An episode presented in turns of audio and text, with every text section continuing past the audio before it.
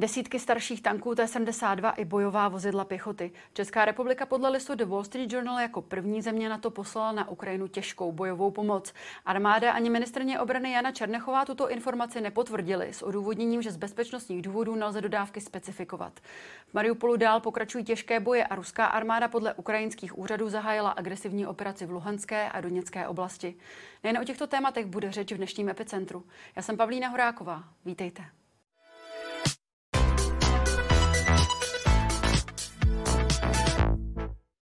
Ve spojení s námi je dnes bývalý ministr zahraničí, bývalý ministr obrany a také bývalý velvyslanec USA, ale hlavně současný europoslanec a místopředseda ODS Aleksandr Vondra.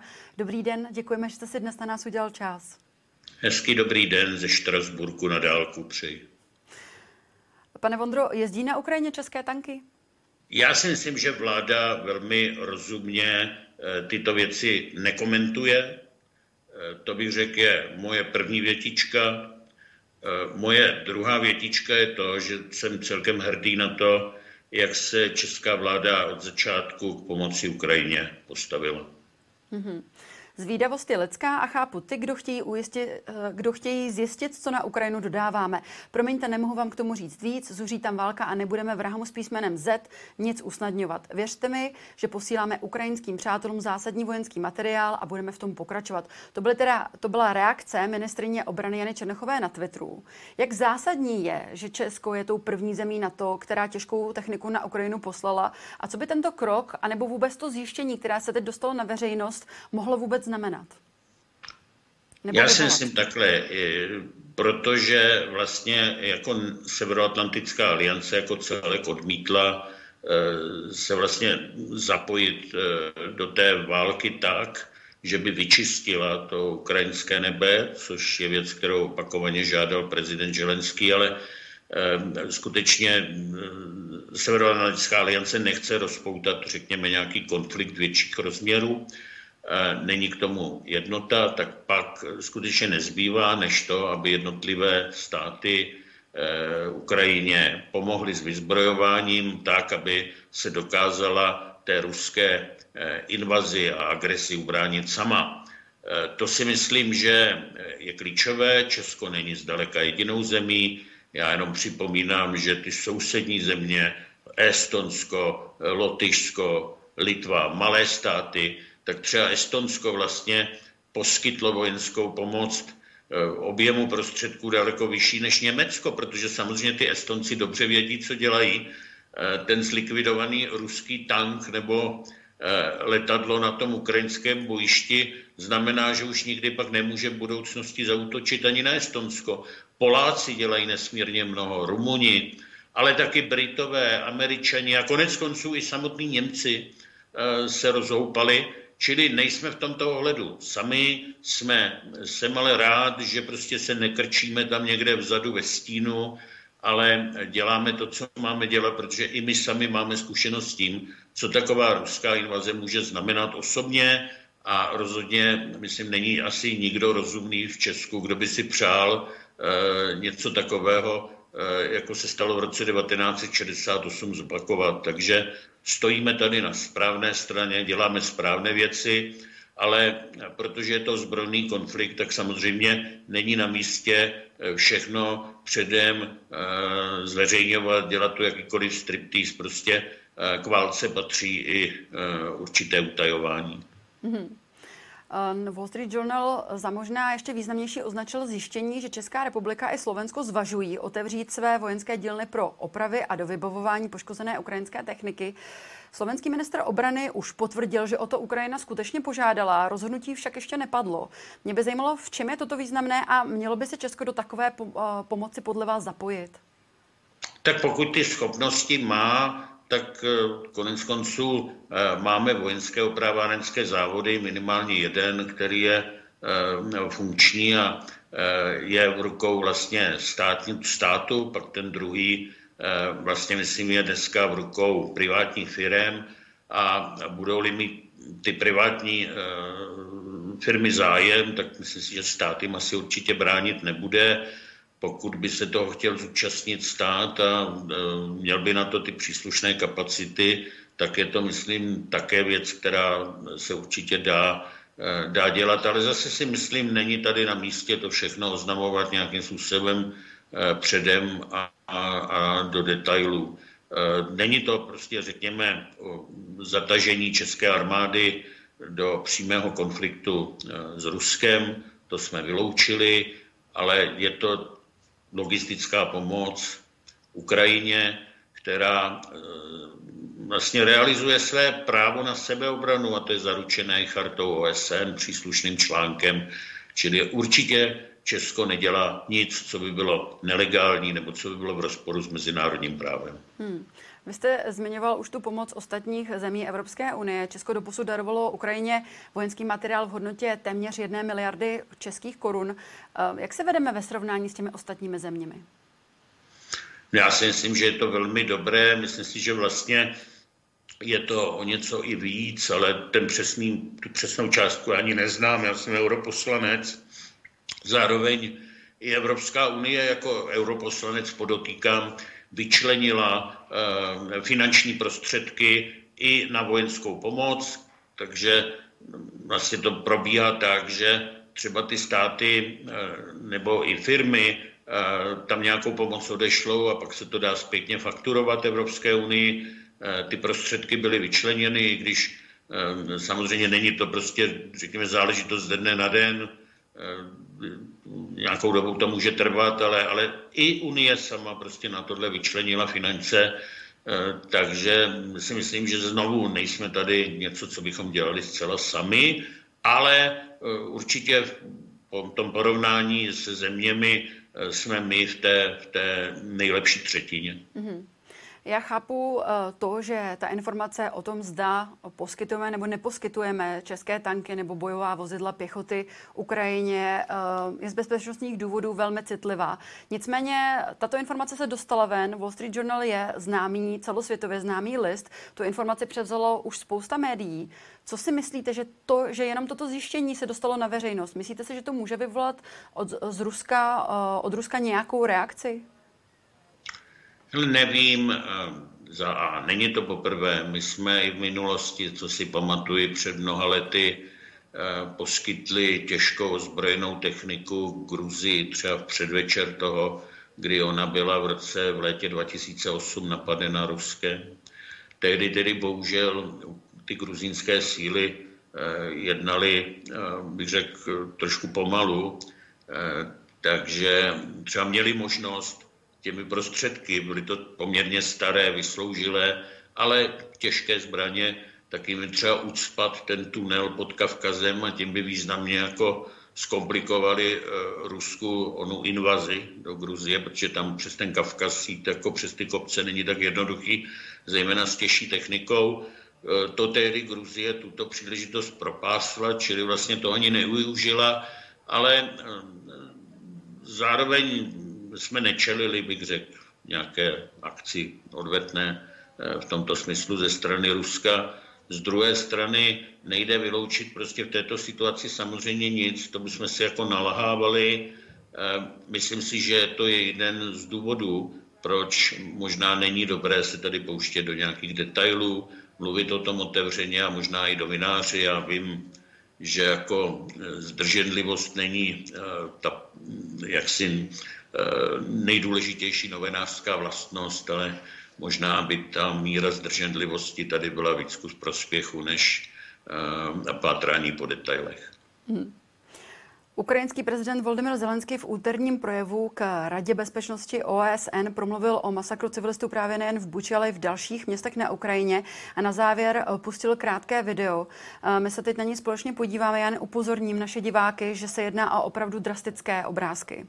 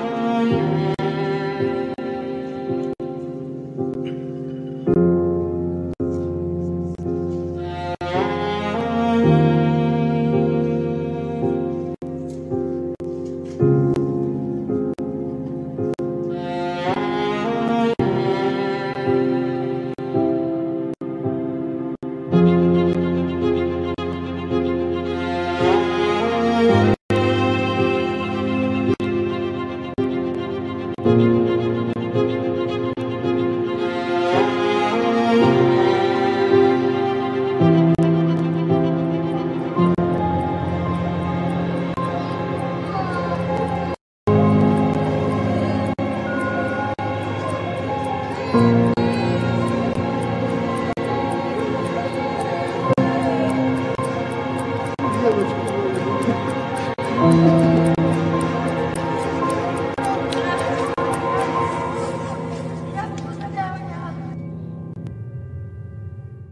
vůbec možné proti něčemu takovému bojovat sankcemi a, a diplomací, pane Vondro? Ne, tak je to hrůza, je to hrůza hrůz. Já třeba jsem tento týden ve Štrasburku, tak sleduju tady ehm, třeba jak na to reagují německá média, tady je to obrovské zděšení, že ten tlak veřejnosti na vládu eh, tady v tomto smyslu roste, aby nějakým způsobem reagovala také. Ehm, a to bych řekl, Eh, že Němci jsou na leco zvyklí, eh, ale je to přeci jenom už odděleno eh, dlouhou dobou. Jo.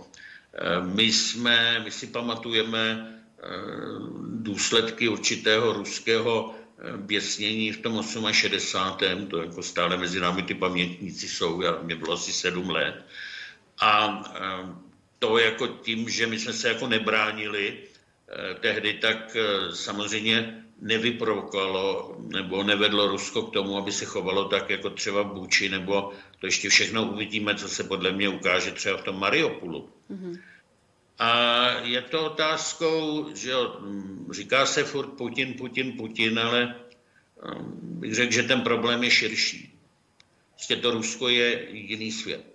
Mm-hmm. Já už léta říkám, že my jsme k Rusku neměli přistupovat jako tak jako si ho představujeme modely, jak bychom si ho přáli mít, ale musíme přistupovat k Rusku, jaké prostě je.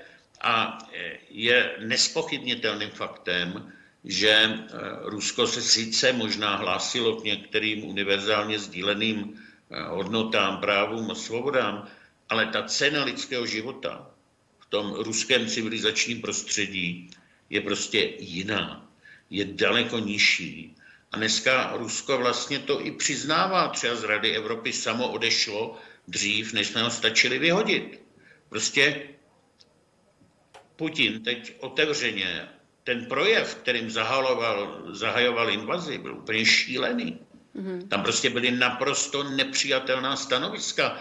On popírá Ukrajině vůbec právo na existenci. No tak pak, pokud ten nejvyšší vůdce volí takovýto jazyk, no tak nebuďme tak překvapeni, že někteří ti jeho vojáci, ještě když jsou vlastně konfrontovány s tou sebeobranou v těch vesnicích, tak se chovají skutečně, jak to říci, no já nechci říct jako prasata, protože prasata se chovají samozřejmě lépe než, eh, než oni. Jo.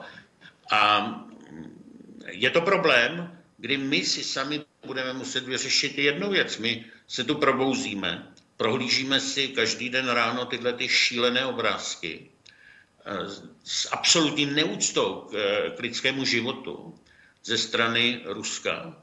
Eh, správně konstatujeme, že Putin je válečný zločinec. No a večer jdeme spát s tím, že si neumíme poradit s tím, jak tohoto zločince zůstat za Katr. Jo? Na to právě Zločinec jsme... patří za Katr, ale ano. samozřejmě v tom mezinárodních vztazích Eh, v tom mezinárodním právu je to daleko složitější než v tom vnitrostátním. Když máte zločince doma, tak ho policie zadrží, obviní, a prokurátor ho obžaluje a soud ho pak odsoudí, anebo omilostní, že jo? ale hmm. když ho odsoudí, tak jde, tak jde vruče do vězení.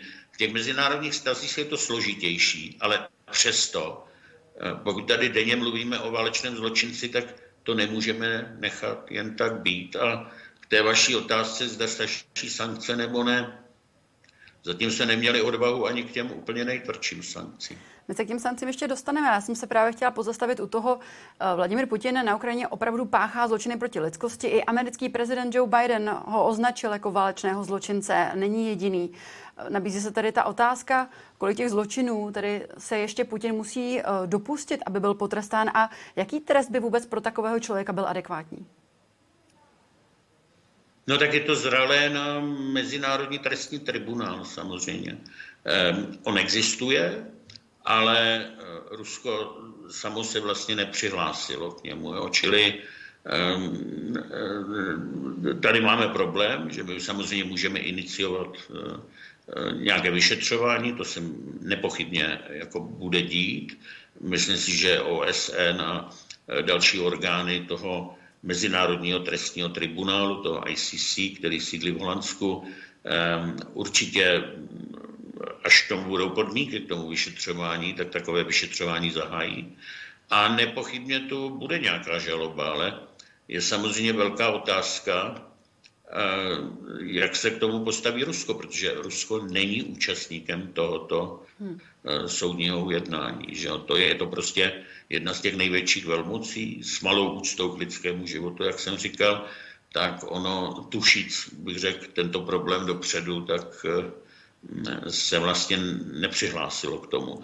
Čili uvidíme, jo, určitě Putin při nejmenším zůstane páriou až na do smrti. Eh, vlastně nebude se moc nikde ukázat, protože by samozřejmě mohl čelit eh, zadržení. Ale uvidíme samozřejmě, bude-li tato jeho činnost a činnost jeho armády dál pokračovat, budeme se dozvídat o dalších a dalších zločinech proti lidskosti, tak samozřejmě ten tlak na politiku, aby dělala víc, než zatím dělá, bude růst. To je, myslím, nepochybné. Existuje tedy vůbec nějaký nástroj, kterým bychom mohli um, Putina, řekněme, přímo Putina, ne jako Rusko, zastavit, o, opravdu obvinit, potrestat, protože ono to vše, ze všeho, co ří, vy říkáte, a i ostatní odborníci, o čem hovoří, to vyplývá tak, že uh, konflikt se nějakým způsobem, uh, dejme tomu, ukončí a my potom budeme hodnotit a budeme ho soudit. Ale je možné něco udělat teď, protože eh, tady dál, nadále umírají lidé, sami vidíme ty různé obrázky, sám jste zmiňoval, ještě ani nevíme, co se děje, v, co se dělo a děje v Mariupolu tak existuje nějaký nástroj, který by ho opravdu už teď nějakým způsobem, řekněme, odstavil z té funkce, které je? Ne, no tak eh, v mezinárodním právu eh, neexistuje, pokud eh, ta příslušná strana, to znamená v tomto případě Rusko, se neúčastní takových ujednání. Jediná, jsou jenom dvě možnosti, jak vlastně může Putin, ehm, jak si může pro Putina někdo dojít a začít ho soudit. Mm-hmm. Jedna možnost je, že to udělají Rusové sami. Ehm, nějakým palácovým převratem, revolucí, ale to je věc, bych řekl, vysoce nepravděpodobná, zejména ta druhá, protože dozvídáme se a myslím si, že není moc důvodu pochybovat o věrohodnosti takových údajů z centra Leváda, třeba, že vlastně Putin se dneska těší 70 až 80% podpoře veřejnosti. Prostě ta míra manipulace tou propagandou, my jsme viděli ten eh, sjezd v těch Lužnikách na tom stadionu, eh, kde eh, Putin promluvil k lidem. Samozřejmě oni je tam svozili autobusem, jo? Ale byly to prostě široké spektrum lidí, od těch nejmladších po ty nejstarší. E, připomínalo to možná nějaké takové ty mítingy v Norimberku v 30. letech. E, pamětníkům, to jsem já od několika starších lidí přímo slyšel, kteří si to ještě pamatují.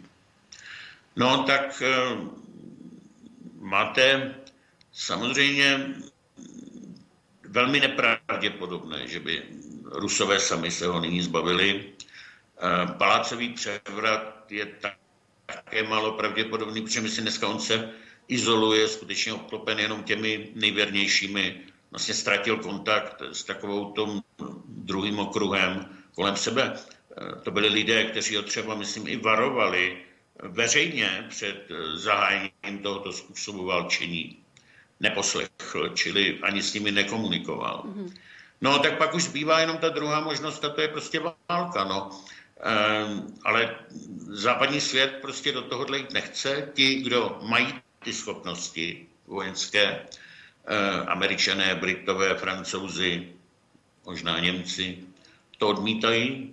Eh, ti, kdo by možná byli pro spíš ty malé státy, třeba baltské, tak nemají ty schopnosti. A zároveň pro nás je důležité držet jednotu v rámci Severoatlantické aliance. Pokud by se ta jednota rozpadla, tak my ztrácíme sami záruky naší obrany. A to samozřejmě pro nás jako z hlediska národních zájmů to, to nejdůležitější. Čili já bych řekl, pokud, ti největší moc, pokud ty největší mocnosti tu nezmění stanovisko, tak eh, toto nepřichází v úvahu. A zároveň, kdyby ho změnili, tak zase jako, jo, ono se to jednoduše posuzuje, řekněme takhle z tepla českých nebo pražských kaváren a kanceláří, ale uvědomme si, že pokud ta situace je taková, že Putin má podporu o něch 70 až 80% lidí, tak by takový konflikt nemusel být vůbec jednoduchý. Mm-hmm. Já se ještě s dovolením ještě na chviličku vrátím k tomu videu, které jsme zhlédli. Ruský velvyslanec při OSN Vasil Nebenzia po tom zhlédnutí toho videa uvedl, že svět vidí jen to, co Ukrajina chce vidět. Masakr v Buči spochybnil opět a uvedl, že ukrajinští vojáci mrtvá těla nainscenovali. Podobná slova zaznívají i od dalších ruských představitelů, ale analýza satelitních snímků, kterou provedl server The New York Times, toto stvrzení vyvrací. Rusko je jedním z pěti stálých členů Rady bezpečnosti OSN, kteří mají v tomto orgánu právo veta. Mělo by Rusko zůstat i nadále členem Rady OSN? No, já bych ho vykopnul klidně, ale, ale eh, myslím si, že to ti stálí členové neudělají. Mm-hmm. Že mm, prostě Čína to určitě neudělá. Jo? Eh, a pak Samozřejmě by to byla jenom nějaká demonstrace západního světa, který by k tomu neměl eh, v rámci OSN většinu. Čili eh, bez legitimního vlastně rozhodnutí valného schromáždění, bez jakoby hlasování v valném schromáždění by to nemělo eh, nemělo jakoukoliv legitimitu. Takové rozhodnutí, které podle mě je neproveditelné, protože mm. musela by souhlasit Čína, to, to určitě nebude pro. takže v tomto smyslu hm, tu moc jaksi šancí nevidím. Já jsem si pozorně vyposlech eh, projev prezidenta Želenského, který vlastně měl eh, k Radě bezpečnosti. Někteří ho kritizovali, že vlastně žádá o pomoc, ale tvrději kritizuje zároveň tu organizaci. No, mm. tak on to, bych řekl, celkem otevřeně a popravdě pojmenoval. To, co cítíme tak trochu všichni, ale um, zároveň myslím, nikdo nemá s tím jako z těch rozhodujících zemí vůli co dělat a uh, vůli něco dělat a zase um, obejít jako některé ty velké velmoci západní, třeba Spojené státy, Francii nebo Británii, myslím, by také nebylo příliš rozumné, protože tak nakonec by nám pak zůstala nějaká většina v OSN a e, tam často ty africké e, země, azijské země nebo země Blízkého středního východu e, v tom arabském světě se rozhodují určitě jinak, než by možná odpovídalo třeba našim politickým, lidskoprávním, civilizačním zájmům. Mm-hmm. Takže já jsem sám skeptický jako KOSM dlouhodobě. Mm-hmm. Proto jsem tolik chtěl, aby naše země eh, eh, jako se dostala do NATO. Že? Mm-hmm. to přeci jenom je výběr zemí, které sdílejí stejné hodnoty a jsou nějakým způsobem teritoriálně spojené, zatímco ten celek OSN je prostě velmi diverzifikované společenství, mm. které jenom těžko hledá ten společný zájem. A proto prostě musím přiznat, že tu chovám určitou skepsi. To ale neznamená, že bychom, neměli, že bychom měli rezignovat na to hnat k zodpovědnosti eh, ty eh, politiky, eh, které, kde, kde k tomu prostě nějaké ty nástroje máme. Já řeknu jeden příklad. Mm-hmm. V roce 1994 se odehrávaly obrovské masakry v Rwandě. Byl to vlastně etnický konflikt, který eh, měl za následek milion civilních obětí. Tam to bylo skutečně příšerné, tam plavaly lidská těla prostě v řece mrtvá, tak, že zabarvili tu řeku do červená krví. Tehdy to byl snad jediný Českosloven, tehdy ještě český, český velvyslanec Karel Kovanda, kterým jsme byli na dva roky nestálým členem Rady bezpečnosti a on tam na to poukazoval, že to je genocida. Což tehdy genocida byla. Jo? Já si nejsem jistý, jestli to, co se děje na Ukrajině, jako by splňovalo nyní charakteristiky genocidy, ale tam nepochybně ano. Přesto prostě drtivá většina členů OS, eh, Rady bezpečnosti, včetně všech těch mm-hmm. stálých členů, si neměla tehdy politickou vůli eh, se v tom vojensky angažovat. Víc, než to tehdy eh, se dělo. Byly nějaké modré přilby, ale ty byly naprosto bezbrané. A nepovedlo se to. Prostě ten, ta tragédie proběhla, ale pak samozřejmě to soudy začaly řešit následně a začali tam vyvozovat eh, i trestní odpovědnost vůči těm, kdo za ty masakry nechli zodpovědnost. A v tomto smyslu nevidím žádný důvod, proč bychom eh, neměli postupovat pak eh, jaksi podobně. Byť to bude samozřejmě těžší, protože Rusko je stálým členem Rady bezpečnosti, zatímco Rwanda nebyl. Mm-hmm.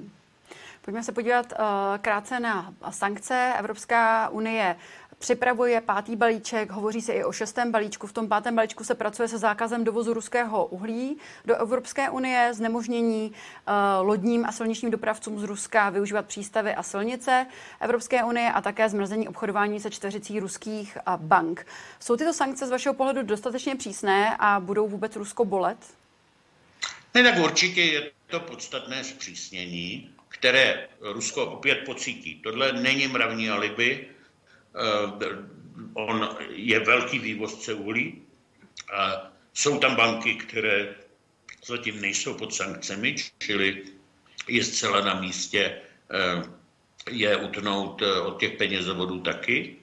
A, a ta blokáda vlastně jejich lodí při přístupu do evropských přístavů eh, nepochybně eh, to má smysl. Čili já jsem přesvědčen, tohle Česká republika určitě podpoří. Stále ještě se diskutuje vlastně asi o tom nejtvrdším nástroji a to je jaksi plné odpojení vlastně od placení za ruskou ropu a plyn. Jo. Tam zatím je skupina zemí v čele s Německem, eh, která se tomu brání, protože argumentuje tím, že ta závislost, zejména v středu Evropy, na tom ruském plynu je tak veliká, že eh, to okamžité zastavení těch dodávek, které by Putin s vysokou pravděpodobností eh, udělal, přestože to není jednoduché ten plyn zastavit, že jo? Ono nemá kam to přesměrovat, eh, tu těžbu nejde zastavit, musel by vlastně eh, to podpálit, takže by to hořelo pánu bohu do oken na té Sibiři. Ehm, ale mm, prostě platí tady to, čím ta země je bohatší, tím méně je vlastně tak ochotná se vzdávat eh, své určitého komfortu. Ehm, já si osobně myslím, že bychom to měli udělat. Měli bychom to udělat Nikoliv tím, že my budeme zavírat ty koutky, ale měli bychom ty platby přesměrovat za plyn na nějaký speciální eh, účet, říká se tomu escrow account, eh, takže by ty peníze nedostával Putin, nebylo by možné jim financovat tu válku, s tím, že ale zároveň my bychom je neukradli, prostě byly by tady k dispozici na řešení pak eh, některých poválečných záležitostí, ku příkladu. A, a to rozhodnutí zastavit nebo nezastavit pak by bylo na něm. Jo? A to si myslím, že takový krok bychom udělat mohli, ale můžeme udělat jenom tehdy, pokud na něm bude všeobecná schoda v Evropské unii a zatím není. Mm-hmm.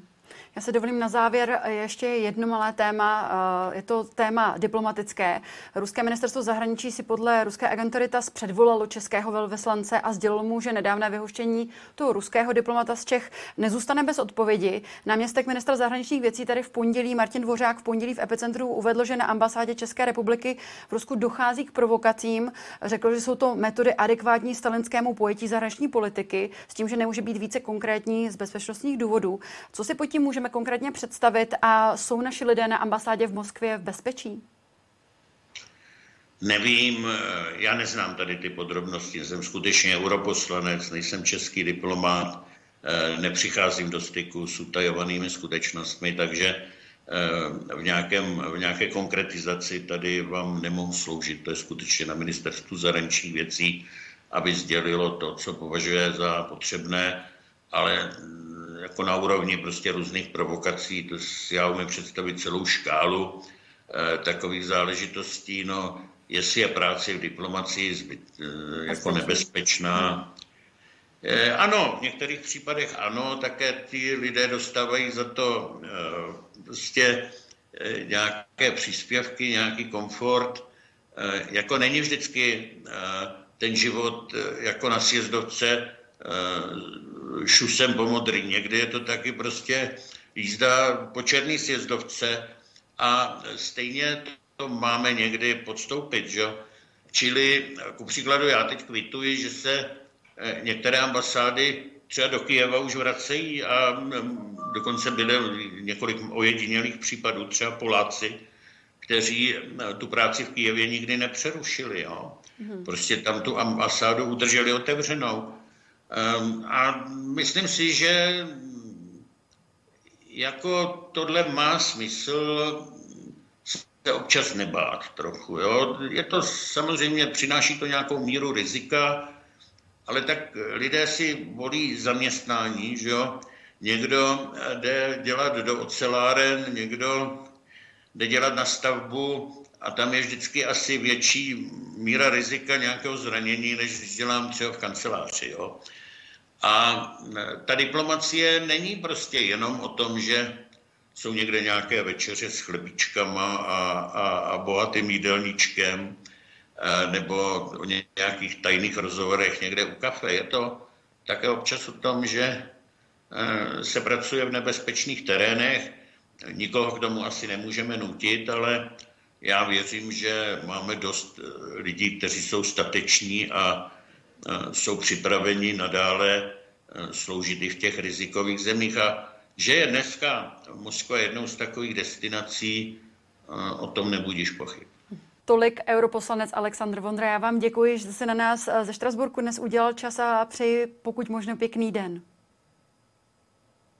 Jo, děkuji také za pozvání a někdy zase naslyšenou a naviděnou. Neviděnou. A to už je z dnešního epicentra vše. Já jen připomenu, že záznam tohoto dílu společně s těmi ostatními nalezete jako vždy na blesk.cz. Já se s vámi pro naše kloučím a těšíme se opět zítra. Na viděnou.